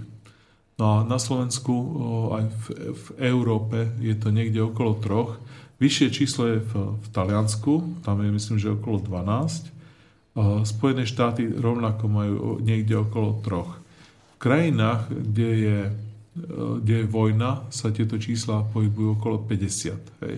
Čiže 50, vojna v Syrii, vojna, vojna v Afganistane znamená, že, že to číslo, hlavne v tej zóne toho konfliktu, je niekde okolo 50 na 100 tisíc. Čiže netreba si predstavovať, keď by, by tu aj bola nejaká veľmi zlá situácia, tak to číslo máme rekordne malé a niekde okolo troch. Keď vzrastie niekde okolo 6-7, tak ešte stále to bude mm, na úrovni lepšie, ako je v Taliansku teraz. Hej? V Taliansku napríklad majú ešte vyššiu tý, tý počet vražd na 100 tisíc obyvateľov. Ja si dovolím k tomu len poznamenať to, že stále ešte hovoríme, aby aj posluchači vedeli o tých dôsledkoch, respektíve o tom postupnom kolabovaní, o tom kolepse, aby to neznelo zase až tak nejak príliš, ano, ano. príliš negativisticky Hej. na poslucháčov. Hej. Že... V zásade, v zásade keď sa pozrieme do Spojených štátov, do Detroitu a St. Louis, tak oni tam majú počet vražd na 100 tisíc obyvateľov majú okolo 50. Majú to horšie, ako je v zónach vojnového konfliktu v Sýrii a, a, a, v, v Sýrii, v Afganistane. Aj v týchto. Čiže, čiže uh, veľmi dôležité je, že u nás uh, tak tak hrozné nebude. Ano? U nás to bude ďaleko, e, ďaleko lepšie. A aj keď my budeme mať pocit, že u nás ohromne vzrástla, e, vzrástlo počet vražd, tak ešte stále to nebude nejaké kritické a ne, nebolo to ani v tom, keď bolo najhoršie. Po tej, po, po nežnej revolúcii nám vzrástol počet vražd v súvislosti s tým, že sa vynorilo strašne veľa gangov. Hej Mali sme tu e, od Ukrajincov cez ruské, e, cez, cez e, albánske. No, v podstate sa etabloval organizovaný zločin, ktorý tu predtým príliš nepôsobil. Mhm. Chudoba ľudí dohnala k tomu, že boli ochotní, zúfali ľudia robia zúfalé veci a plus teda policia bola natoľko chudobná, že sa nechala veľmi ľahko skorumpovať. A nielen policia, ale aj súdnictvo, všetko a vlastne až potom, o, myslím, že Čarnogórsky, keď sa dostal na ministra spravodlivosti, tak začal tieto veci začal tieto veci čistiť. No ale jedna z charakteristík, o ktorých teda budeme hovoriť, je, že vzrastie počet aj vražd, aj tých samovrážd, ktoré ste vy e, spomínali, ale zase e, nebude to nejakým spôsobom významné. Keď sa pozrieme napríklad na Spojené štáty, na množstvo, množstvo vražd, ktoré bolo ktoré bolo po, po 1929. Eh, za veľkej hospodárskej, eh, eh, za veľkej hospodárskej krízy, tak bolo to niekde na úrovni, povedzme, že 10 vražd na 100 tisíc. A zrastlo to od roku 1818, kde to bolo na úrovni 5, to je povedzme súčasná európska úroveň, alebo súčasná americká, na úroveň 10 ale potom, to bol, pre, to bol prezident Roosevelt, tak kleslo to za Roosevelta za tých 12 rokov do roku 45, on zomiera, keď sa pamätáte, v 45. roku, tak to kleslo na 5, hej, čiže na polovičku. A zase to sa e, unormalizovalo a tie, tie hodnoty sa potom na tej úrovni 5 e, veľmi dlho držali až začali rásť niekedy v 70. roku do tak to bolo to povojnové obdobie, ktoré bolo predsa len trošku také optimistickejšie a predsa bol nejaký rozmach, že k tomu sa to dá nejako takto pripísať. Ale zas, ako, nechcem do toho vstupovať, len dosť ideme takouto štatistikou e, s tým, že možno nejaký uzáver k tomu. Hej. Čiže o, čo budú ľudia, budú mať možno subjektívny pocit zhoršenej bezpečnosti, keď dojde k nejakému kolapsu, podľa toho, aký bude zlý ten ekonomický kolaps, ten pokles, tak podľa toho sa zhorší tá, tá bezpečnosť, ale nepredpokladám, že by to bolo na tak drastických úrovniach, jak je, jak je povedzme nejaká zóna konfliktu, že by sa tu strieľalo po uliciach alebo niečo také. Skutočne si myslím, že to poklesne na tú najhoršiu úroveň, ktorú sme mali v tom 91. povedzme povedzme, roku, kedy, a, a budú to aj nejaké mafie, áno, tá bezpečnostná situácia sa zhorší, zvýši sa počet e, krádeží, a treba povedať, že keď naša krádeže na Slovensku sa dvojnásobne zhoršia, tak ešte stále budeme lepší ako počet krádeží v Česku. Áno? A Češi sú ešte oproti mnohým ďalším krajinám na petinovej a, a podobne. Čiže z hľadiska krádeže Slovensko napriek všetkému, že že, že píšu e, ľudia a vysmievajú sa zo Slovákov, že, že všetko krádneme. No nie je to tak. Hej. Skutočne počet ohlásených krádeží na policii je tu na rekordne nízke. Zvýši sa aj počet e, znásilnení, e, povedzme tiež na dvojnásobné množstvo, ale tiež treba povedať, že tie počty Zhruba je to tak, že keď, keď máte nejaké číslo počtu vražd na 100 tisíc obyvateľov, tak keď ho vynásobíte krát 2, tak máte počet násilnení na 100 tisíc obyvateľov. Takže keď hovoríme, že, že vzrastie, tak budeme rozprávať o 10-20 znásilnení na 100 tisíc obyvateľov. A samozrejme netýka sa to tých, čo sedia celý deň pred telkou alebo žijú v, v nejakej bezpečnom prostredí, ale týka sa to ľudí, ktorí chodia sa večer zabávať, po prípade v, v tých sociálnych... A práve tí, ktorí cestujú za prácu a potom getách, sa musia vracať. A podobne. Hej, čiže ako dá sa, to je vec, ktorej sa dá vyhnúť. Čiže bezpečnostná situácia ako taká sa mierne zhorší, ale nebude to nič také, že by sme sa por že by to bolo až také zlé, ako za chvíľočku sa, si, sa budeme rozprávať o tej Venezuele. Aha, dobre. E, no ja radšej pre istotu poviem, že vzhľadom na to, že sme pozreli tie 2-3 maily, nie, e, Martin, nebudeme sa k tomu vracať, pretože boli predsa len trošku posunuté a my sme už niekde inde, mm-hmm. aby sme sa zase už nevracali k tej situácii, pretože to boli určité veci, ktoré sme vyťahli, aby sme ohovorili vlastne a porovnávali k tomu kolapsu a k týmto veciam.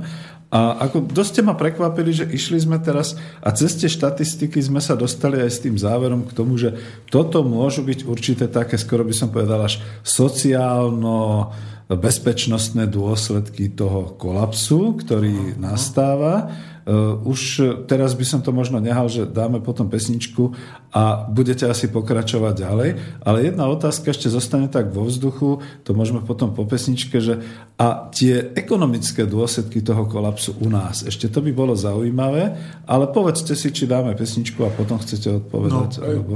Za prvé som presvedčený, že tá nerovnosť, že by sa nemenila, čiže u nás bolo dosť veľké množstvo, veľká miera solidarity medzi bohatými a, a chudobnejšími ľuďmi v zmysle, že ak by ochudobnili e, väčšia časť národa, tak tá, tie elity by sa vzdali časť svojho príjmu. Áno? To myslíte tak, že to nejaké vlády inštitucionálne zariadia?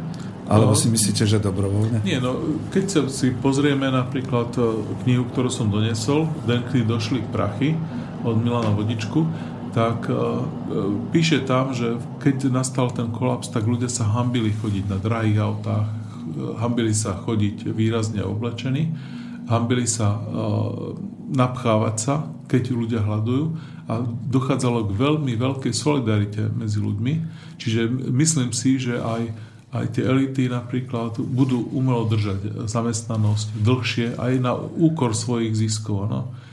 Že, že elity, keď hovoríme o miere korupcii, tak je možné, že tá, tá korupcia sa zníži tým, že nebudú mať na to žalúdok si také veľké množstvo peniazov. Hovoríte o tej knižke, ktorá je z oblasti Československého nejakého? To, to, tej knihe to je... je veľmi dobrá v tom, že je tam úvod, sú Spojené štáty, ale Spojené sú tam štáty. popísané ako viaceré krajiny. Čiže je tam aj Rakúsko, Horsko, Švedsko a tak ďalej.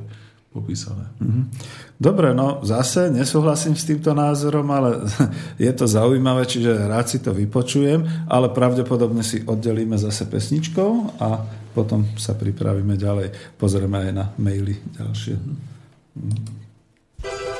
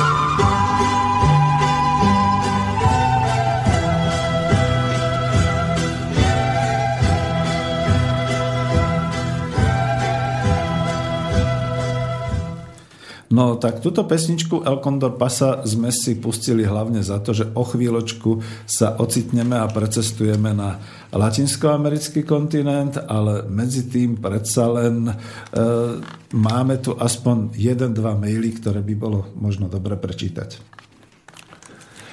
Môže mi pán ekonom vysvetliť, akým spôsobom vlastne Anglicko s tými bankami zarába? Lebo mi nejde do hlavy, že približne 40% ich hrubého domáceho produktu tvorí bankový sektor. Prípadne v porovnaní so Spojenými štátmi, americkými, tam netuším, ako to vlastne je. Ďakujem za odpoveď, Palo. Mhm. Dobre, ten údaj, e, možno 40% nie je, že 40% HDP. Vždy je tak, že máte krajinu a plus minus 50% tvorí e, buď spotreba, alebo teda príjmy domácnosti a druhé spotreba alebo príjmy štátu.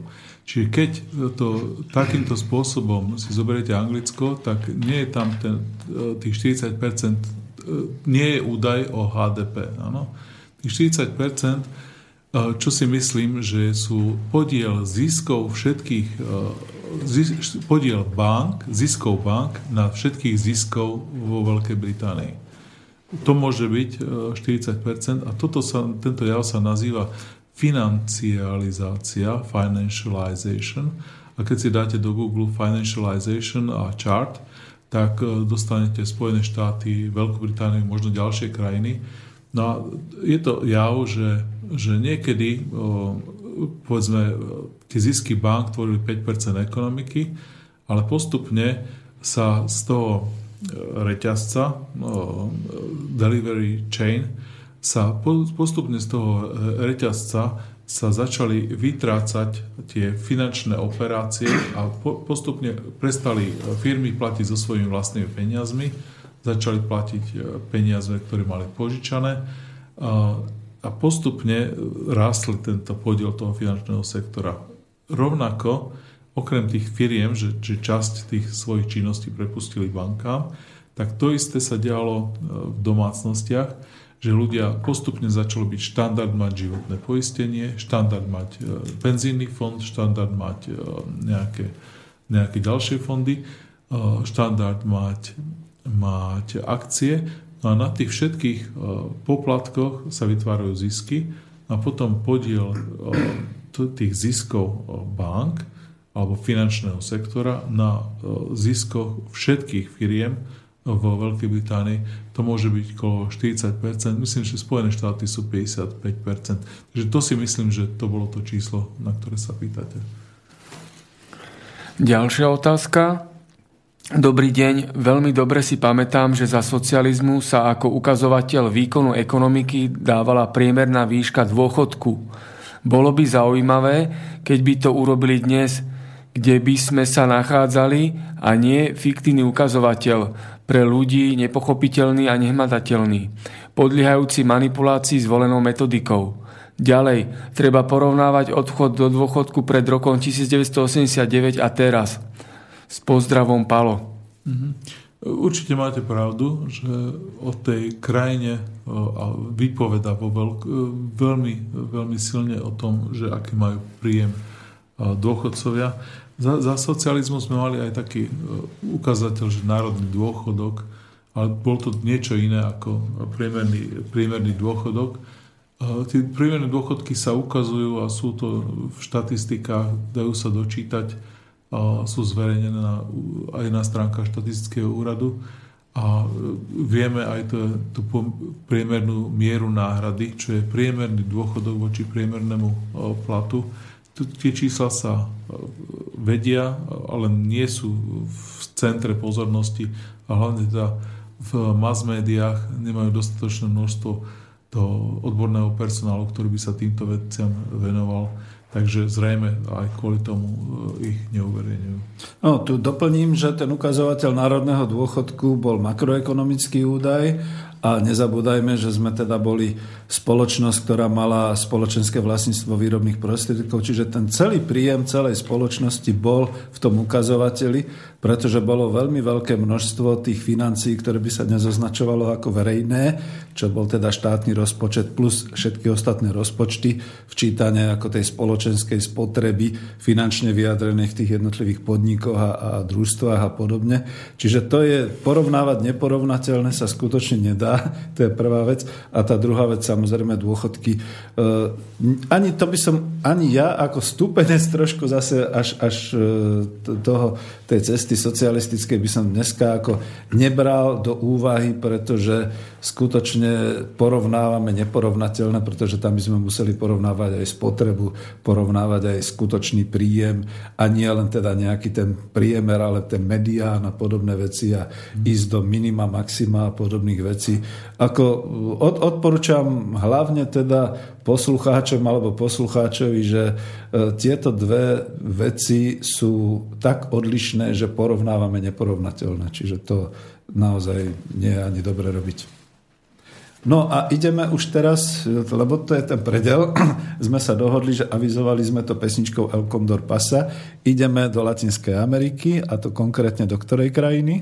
Ideme sa pozrieť do Venezuely. Venezuela je tá krajina na svete, kde je teraz najhoršie. Ten kolaps tam momentálne prebieha, tak sa poďme pozrieť na to, že ako to tam vyzerá. We are here today with uh, Mr. Sebastian Ochoa Ruiz, Sme tu dnes s pánom Očeom Ruizom, ktorý je učiteľ in Bratislava, v Bratislave. and I would like to ask him some questions about Venezuela. A chcel by som sa opýtať Uh, I will pár call- otázok o Venezuele. Him Sep, as I used, used to. You are from Venezuela. Where did you born? In which city? Uh, Si z Venezuele, v ktorom, v ktorom meste si sa narodil? I was born in Caracas, Venezuela, the 7th of June in 1987. I'm Na, narodil som sa 7. jú- júla 87 vo Venezuele, čiže má 28 rokov. Mhm. Okay, so this, this is this is uh, this is too detailed for for our uh, listeners. Now, Príliš detailné pre našich poslucháčov. uh, s- so uh, you studied in uh, Venezuela, and did you work afterwards? Uh, si Yeah. študoval vo Venezuele a potom si pracoval?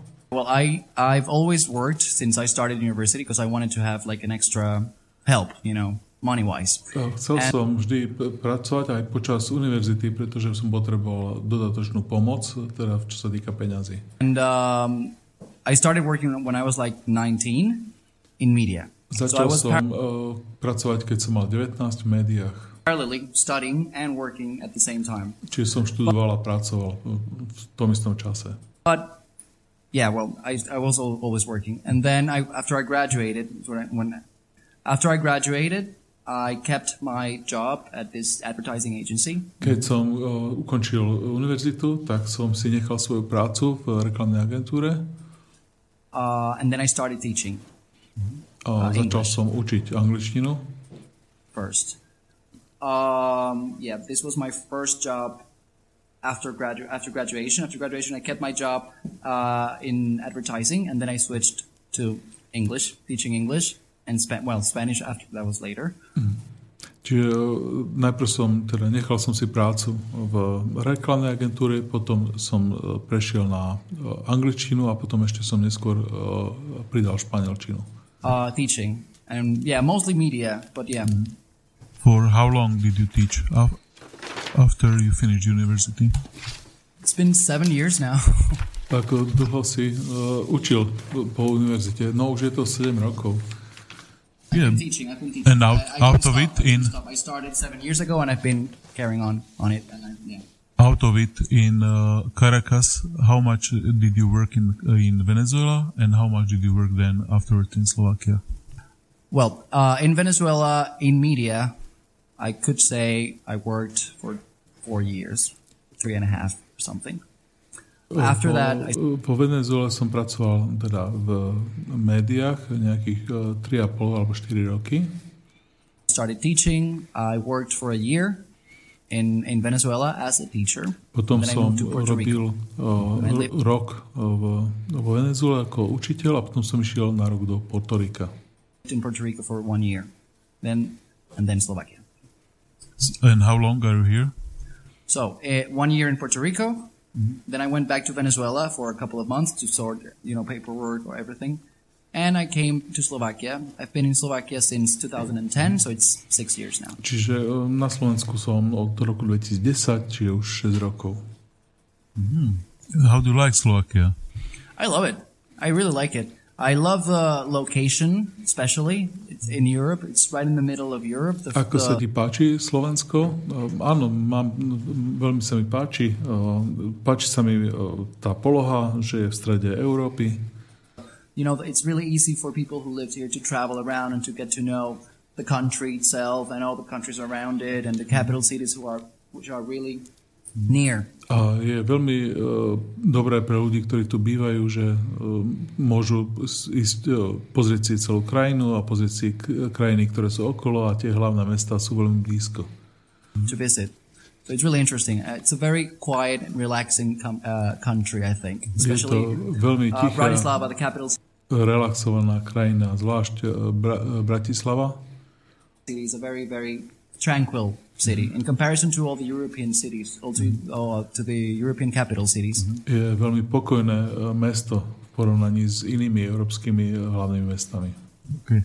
Uh, when you compare the life in Venezuela in the times when you worked there, when you finished university, and when you compare a life of of and you as a teacher in Venezuela and you as a teacher in Slovakia or maybe Slovak teachers, what's the difference? Keď sa pozrieš na, na to, ako vyzerá život vo Venezuele a hlavne keď pozrieš sa na život učiteľov, povedzme teba ako učiteľa v Venezuele a teba ako učiteľa tu, alebo učiteľov vo Venezuele a učiteľov tu, a, ako, ako to vyzerá v porovnaní? Well, to be honest, there's not much difference uh, because the situation with teachers who work at state schools is pretty much, well, not the same, but very similar to the situation in Slovakia.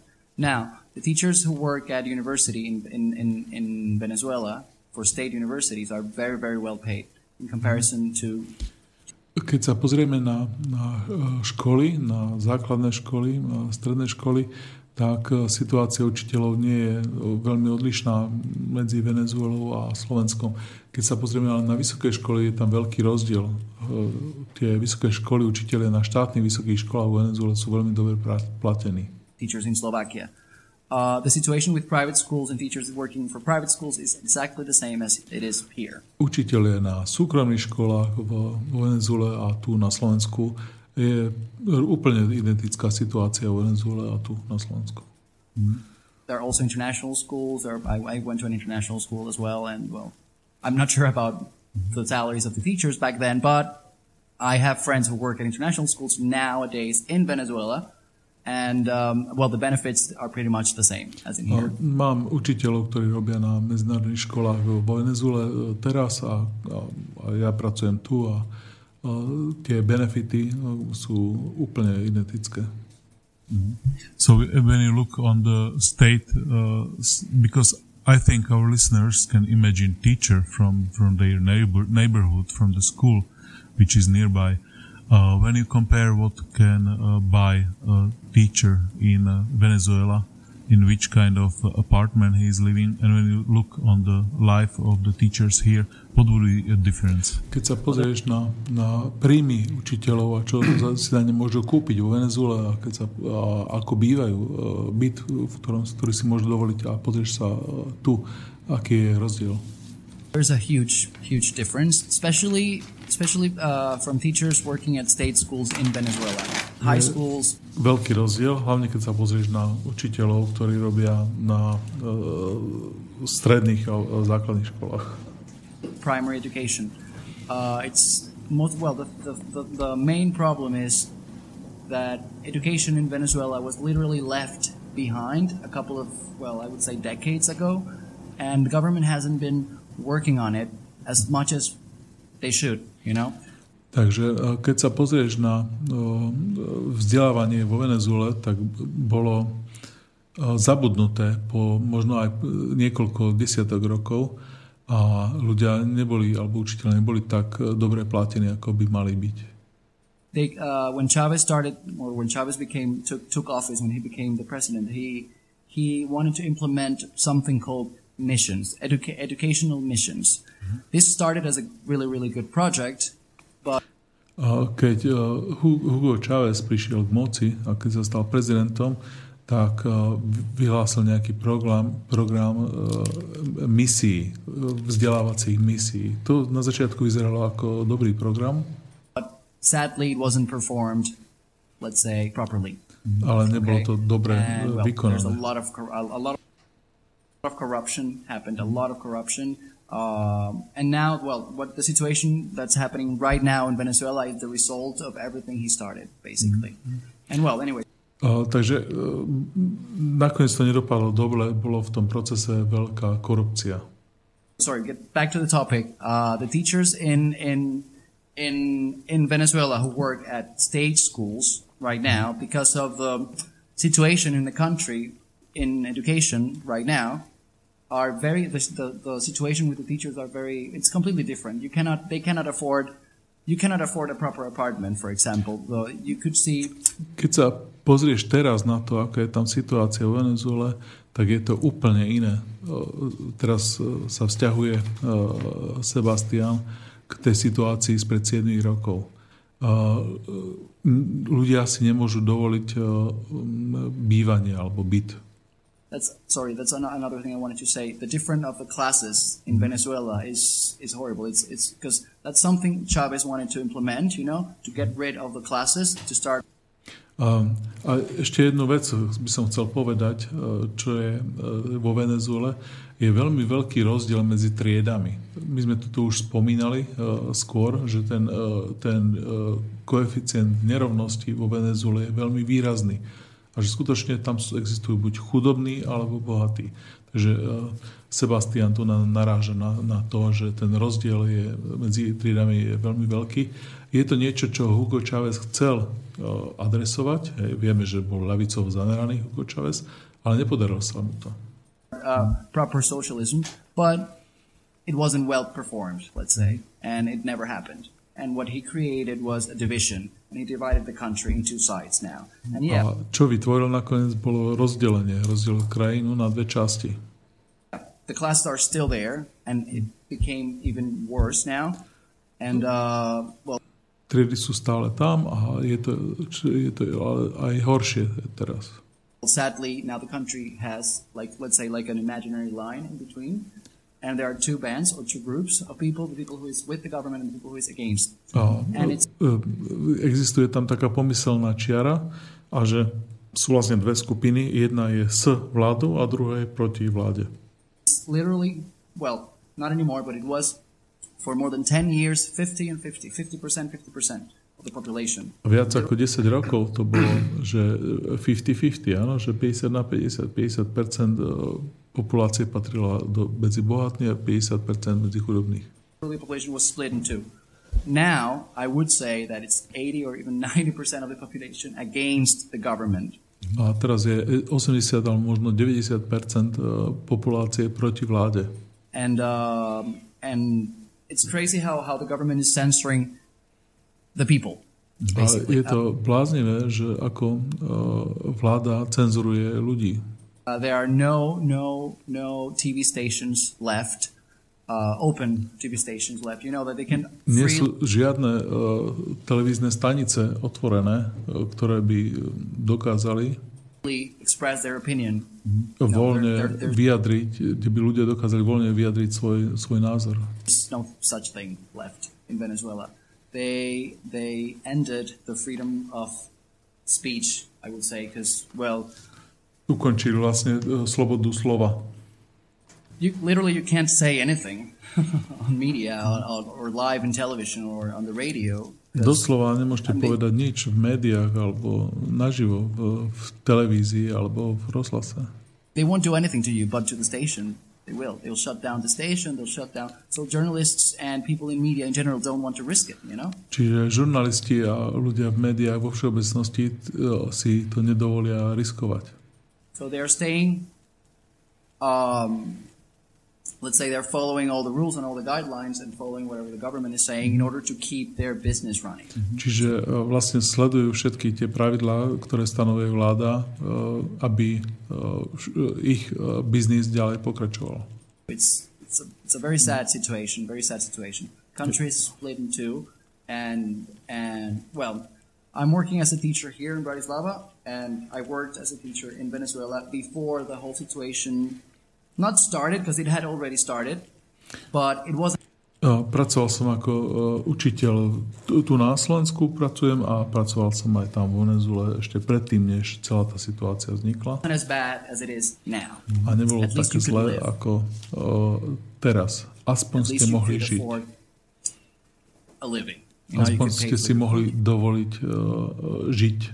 Mohli ste si dovoliť platiť. You could pay for your apartment. You could pay. Mm-hmm. I could never afford my own living in Venezuela, and that's why uh, that's byt.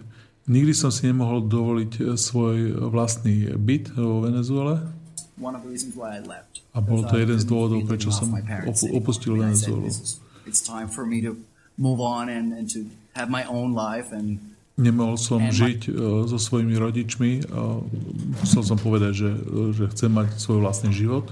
my parents have their own situations, their own problems, so I cannot just. I, I felt I majú becoming svoje problémy a povedal som, že teda musím niečo s tým robiť. a burden on my on my parents. Nemôžem never- byť you're- bremeno uh, mojich rodičov. Your children never become burdens for anyone, never. I know that, Uh, but Deti sa nikdy nie sú bremenom pre svojim rodičov. Ja, rodičov. ja to viem, ale napriek tomu ja som nechcel byť bremenom. that's how I felt it, you know. So I felt I wanted to. So well, yeah, the situation. Sorry, yeah. Okay. So uh, let's come back to the to our program. The program is about what's uh, going on in the world, and I would like to uh, hear from you how situation changed in last uh, five years. Uh, what Vráťme sa k nášmu programu. Náš program je o tom, že čo sa deje vo svete a chcel by som sa opýtať, že ako sa situácia zhoršila za posledných 5 happened rokov. in in Venezuela in terms of uh, uh, life? Uh, let's say uh, what people can afford Čo sa zmenilo z hľadiska toho, čo si ľudia môžu dovoliť? in terms of inflation, in terms of uh, unemployment. Čo sa týka inflácie, čo sa týka nezamestnanosti? Well, sorry. Um, well, I've been away for six years. The first time I left the country, the situation with the prices and the currency was a whole different thing. First of all, Chavez, Bol Chavez, som preč 6 rokov a tá, za tých 6 rokov sa situácia radikálne zmenila. Za prvé Chávez has added, uh, no, sorry, took away two zeros from the currency. a zobral dve nuly z, z meny, z, z bankoviek, aby tú, tú silu to, tej bankovky, tej, tej, tých peňazí ovplyvnil. His his own his original idea was to make it, let's say, even as the euros and the dollars. Let's say when it comes to prices. Jeho pôvodná myšlienka bola, že čo sa týka ceny, že to sa vyrovná euru a dolárov, čo sa týka, e, že ceny budú rovnaké v, v, v ich peniazoch, ako sú v eurách a v dolároch. It didn't work out, of course.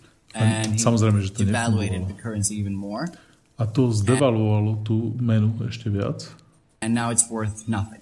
So A teraz anyways, je hodná uh, in five years, I, uh, the perfect example would be my, my, my, my job in this advertising agency. Back then, Perfektný gonna say, príklad bol moja práca v tej reklamnej agentúre. E, Vtedy ešte, my, how much I was, I was earning more or less. I can't, I can't say in euros, but it would be more or less, let's say, 400 euros. ne, neviem to o, povedať presne v eurách, ale povedzme, že to bolo 400 eur. With four or five, let's say 600 euros in Bratislava, with 600 euros in Bratislava, you could afford Po, povedzme, že by to bolo nejakých 600 eur, tak za 600 eur v Bratislave si dokážete prenajať, povedzme nie celý, ale malý, malý byt. and, and you could live. A môžete not žiť. with, with luxury, not with a lot of expenses, but you could live. You can live. Nie je right? luxusné, so ale let's say môžete žiť. 600 euros. I had 600 euros back then. I still couldn't even afford a single bedroom Mm-hmm. in a student's apartment. A napriek tomu, že, že tam som zarábal tých 600, povedzme, že 600 eur, tak nemohol som si dovoliť jednu izbu v takom byte pre študentov, kde majú viaceré izby pre tých Not študentov. even that. So my parents had to help me, even with my bedroom, my room. Just. Čiže uh, rodičia mi museli pomôcť aj s, s tou spálňou.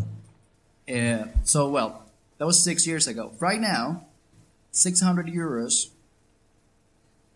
Let's say, yeah, okay, 700 euros I was paying for my apartment. My parents were putting some more money, well, giving me some more money just as some help.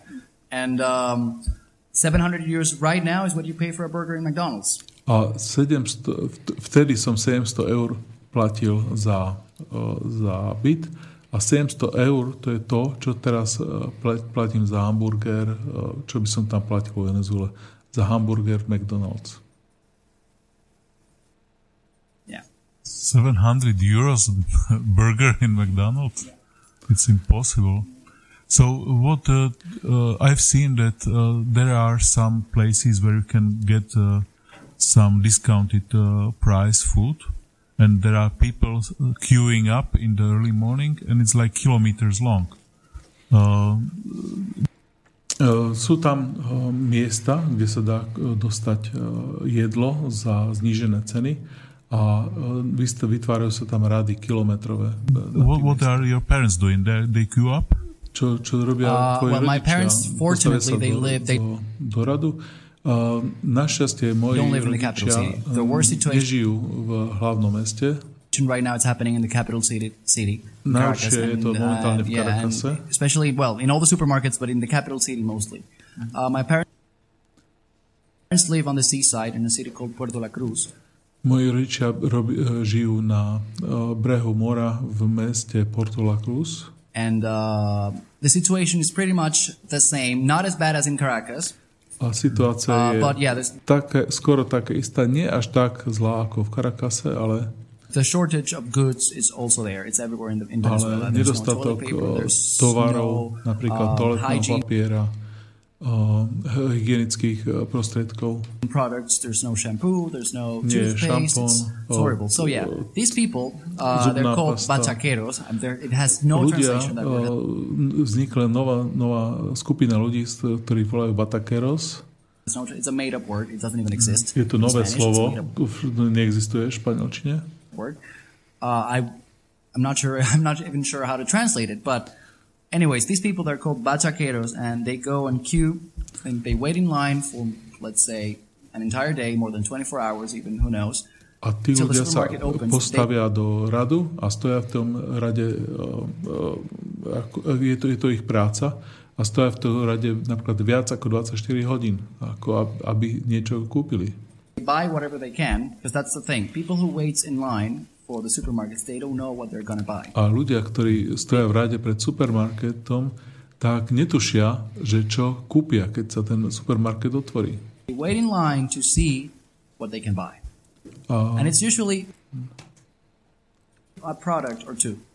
a keď otvoria supermarket, tak majú vo vnútri jeden alebo dva produkty, ale nikdy sa nevie dopredu, že čo tam budú mať v ktorom supermarkete.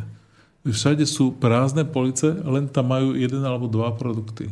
shelves, and uh, they have, like, for example, a section specially for the food which arrived on that day, and that would be the section which is open. A majú otvorenú len nejakú e, časť, sekciu toho supermarketu a, tá je, e, a keď otvoria, tak pustia ľudia len do tej sekcie a tam majú ten jeden, dva produkty a to ľudia zase vykúpia. Hej, tí, tí batakeros, ktorí, ktorí uh, nakupujú za ostatných ľudí. for the public, right? And uh, yeah, so it's the same. It's like this. So they, they, they wait in line for more than, for more than a day. They buy whatever they can in the supermarket, and then there's a special. It's like a special, like a hidden hidden supermarket, uh, and it's it's usually in the poorest parts of the cities. No a potom zoberú ten, tie tovary, ktoré kúpili teda v tom supermarkete a existujú také čierne e, obchody, čierne supermarkety, ktoré sú najčastejšie v tých e, najchudobnejších štvrťach where they place this this this little stalls and they start reselling what they bought, right? a tam Now, predávajú price- to, čo kúpili v tých Well, supermarketoch. I'm not. I can't give you figures. I can't give you figures because it, inflation has has well has risen that much that right now it's just impossible for me to convert. A e, tak, taká je vysoká inflácia, že nie som schopný ani e, konvertovať, e, že koľko to je v eurách. So uh, the the price I know this for sure because my parents do this. Sometimes they cannot wait in line for more than six hours. I mean, it's impossible. So that's the only way. Niekedy moji e, rodičia sa snažia aj čakať v tých radoch, ale nie sú schopní tam čakať viac ako 6 hodín. Way to get food faster. but they have to pay five times the price. Five times the Ale price. keďže nie sú schopní to vystať v tých radoch, tak e, platia ceny, ktoré sú 5 krát vyššie, ako sú tie ceny tie, tých dotovatných So it's, e, it's the same for a bag tovarov. of rice, the same for a bag of flour, the same for a bag of A týka oil, sa uh, to či už ryže, alebo, e, alebo múky, alebo oleja. bottle of oil, for example. So yeah. D- Do they have garden? Your parents? Majú záhradu? Um, no, my parents my parents don't don't have gardens. The well, it's it's very different. Lifestyle the life the lifestyles in Venezuela are very very different than in Europe. Moji rodičia ne, nemajú um, záhradu a ten uh, životný štýl je úplne iný ako v Európe. Ja by som navrhoval, aby sme to tu uk- ukončili. Vlastne všetko, čo som chcel povedať, uh, odznelo. E, Niekedy možno dáme na web uh, aj ten zvyšok. A chcel by som teraz ešte povedať teda k tomu, uh, k tomu čo sa deje v tej Venezuele. No, budem veľmi rád, keď e, skúsite povedať, že čo to malo byť zač a ako zdôvodnite, že sme tu púšťali, prepačte mi, ja to poviem trošku už naozaj v tomto prípade, ako Peter Zajac Vanka, orálnu históriu mladého študenta, ktorý emigroval do Európy. A trošku, trošku mi to pripomína tie reči našich mladých študentov, ktorí emigrovali kedysi do toho New Yorku a potom hovorili, prečo emigrovali a ako je to u nás ťažké a podobne. Čiže skúste to vysvetliť, máme na to ešte 10 minút, ale prepačte, týmto spôsobom ste trošku narušili e, tú časť relácie, ktorá mala byť trošku viac odborná, pretože toto patrilo skôr niekde do nejakých tých e, markíz alebo podobne. Nech sa páči, je to na vás. Dobre, takže uh, uh, chcel som ukázať to, že ako môže to vyzerať, keď je to najhoršie, hej, ten kolaps. Ten, to, čo momentálne prebieha vo, vo Venezuele, aj z hľadiska bezpečnosti, aj z hľadiska životnej úrovne ľudí, je úplne najhorší prípad, aký momentálne sa dá, sa momentálne dá vidieť na Zemi.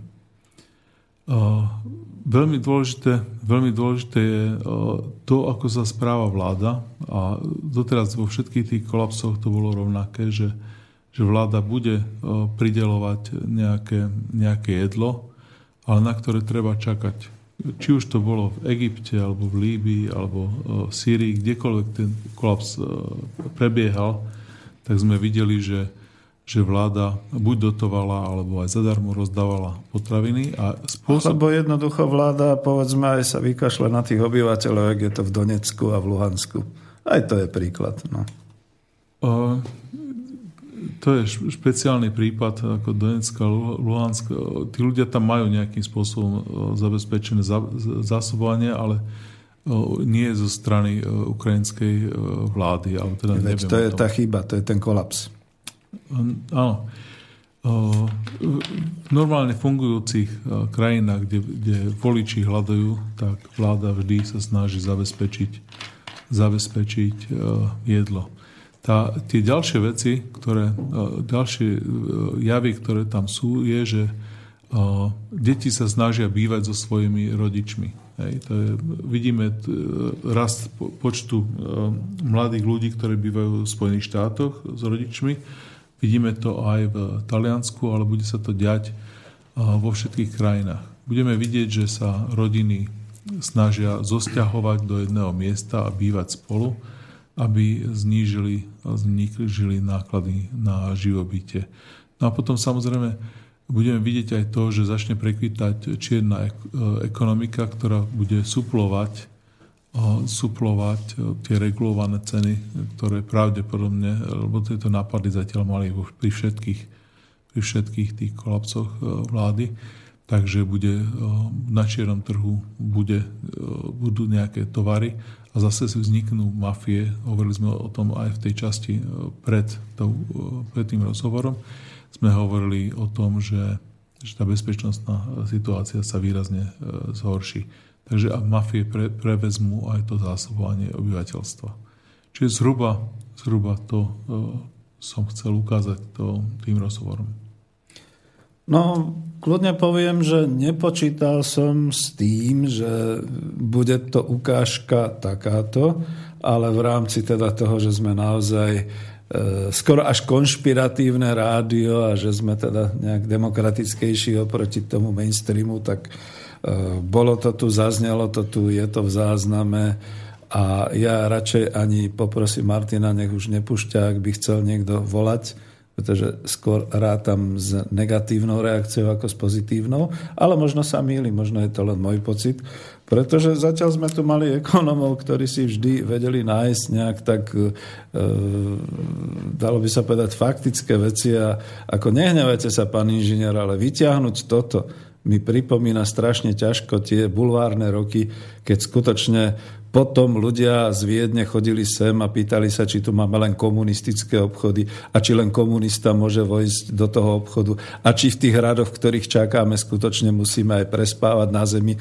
ako to počuli z toho vulváru a podobne. Čiže to dráždi, to bolo úplne zbytočné, pretože ja si viem predstaviť, že tá Venezuela skutočne v tejto chvíli a po Čávezovi je už naozaj taká, ako sme sa tu dozvedeli a možno nemala veľa vecí riešených ani z hľadiska nejak nejakého komfortu a nejakej tej životnej úrovne tých vyšších vrstev obyvateľstva, z ktorých pravdepodobne ten chlapec pochádza, pretože ani to tu nebolo uvedené.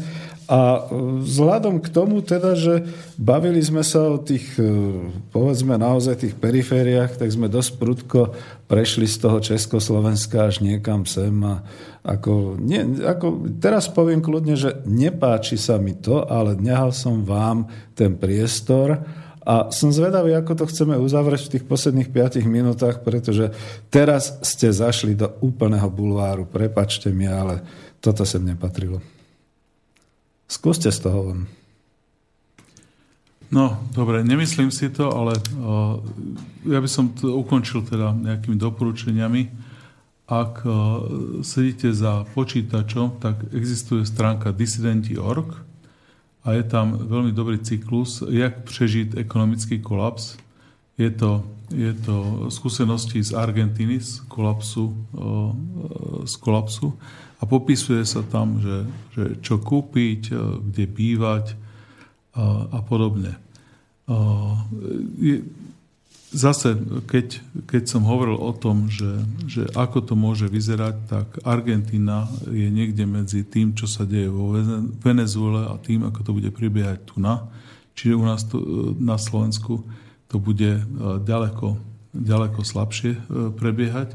Ale každopádne mnohé nápady, ktoré sú tam, e, stoja za to, aby ich, si ich človek prečítal a, a zvážil. Čiže zhruba to by bolo moje doporučenie na záver. Nie, to je v poriadku, len viete, predsa len máme trošku náročnejších už poslucháčov na to, aby sa dozvedali z orálneho prejavu niekoho, že ako to má osobne a aké má nejaké skúsenosti, lebo môžu mi tu za chvíľu volať ďalší ľudia, ktorí zase môžu mať opačné skúsenosti a my sa do polnoci nevymotáme. Každopádne povedali ste si svoje, záznelo to, je to vaša predstava o tom, ako nejakým spôsobom uvieste príklady na ten kolaps. A ja len tak do záveru by som teda išiel s tým, že popísali sme situáciu, ako sa prejavuje kolaps hospodárstva v periférnych krajinách a vysvetlili sme si, že teda to periférne v úvodzovkách je skôr z hľadiska vplyvu na svetovú ekonomiku a nie geopoliticky. Hovorili sme o poklese ekonomiky po roku 89 v Československu, porovnávali sme tie roky 89, pardon, 92-93. Konštatovali sme, že určité ukazovatele životnej úrovne sa vrátili až teda od roku 89 do tej rovno, rovnakej úrovne do roku 2007 ale ak teda nás počúvajú odborníci skôr, ako bude pre nich trošku sklamaním, že uh, už, už predsa ako profesor Stanek tu hovoril o nejakom priemernom kurčati, že jeden nemá žiadne kurča, druhý sa najedol, čiže spolu mali polovicu. Čiže nezohľadnili sme nejaké takéto kritéria v tomto zmysle. Išli sme dosť teda ako povrchne, musím povedať. A uh, v podstate zase potom roku 2008-2009, že nastáva nejaká finančná kríza a že znova hrozí nejaký ďalší kolaps ekonomiky.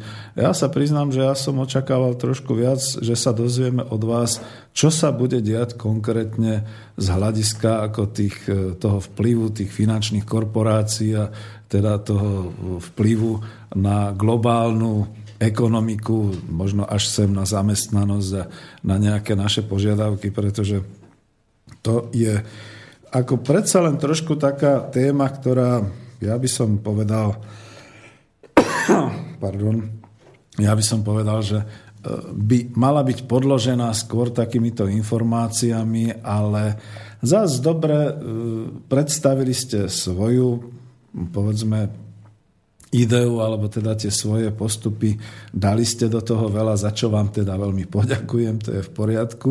Každopádne vidíte, že niekedy, ja poviem, že som amatér redaktor, ale niekedy tí redaktori možno teraz sa dotknem trošku aj tých mainstreamov. Možno majú pravdu, že treba si ešte pred tou reláciou povedať, čo vlastne chceme a aké máme zdroje a ako pracujeme, aby to bolo v pohode.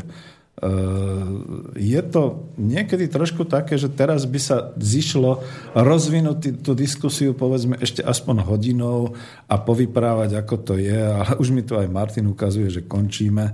Takže eh, každopádne boli to cenné informácie, boli to eh, cenné, celá tá relácia bola obohatením z toho hľadiska ako toho, čo sme tu zatiaľ mali v ekonomických rozhovoroch a možno je to len teda tá moja stránka, že som očakával trošku iné informácie, iného štýlu a ako vzhľadom k tomu, že možno by sme sa v nejakej inej relácii pohádali, túto vám skôr zaďakujem, že som si vypočul ten názor a budem sa tešiť na vaše relácie ďalej v Slobodnom vysielači a týmto asi končíme.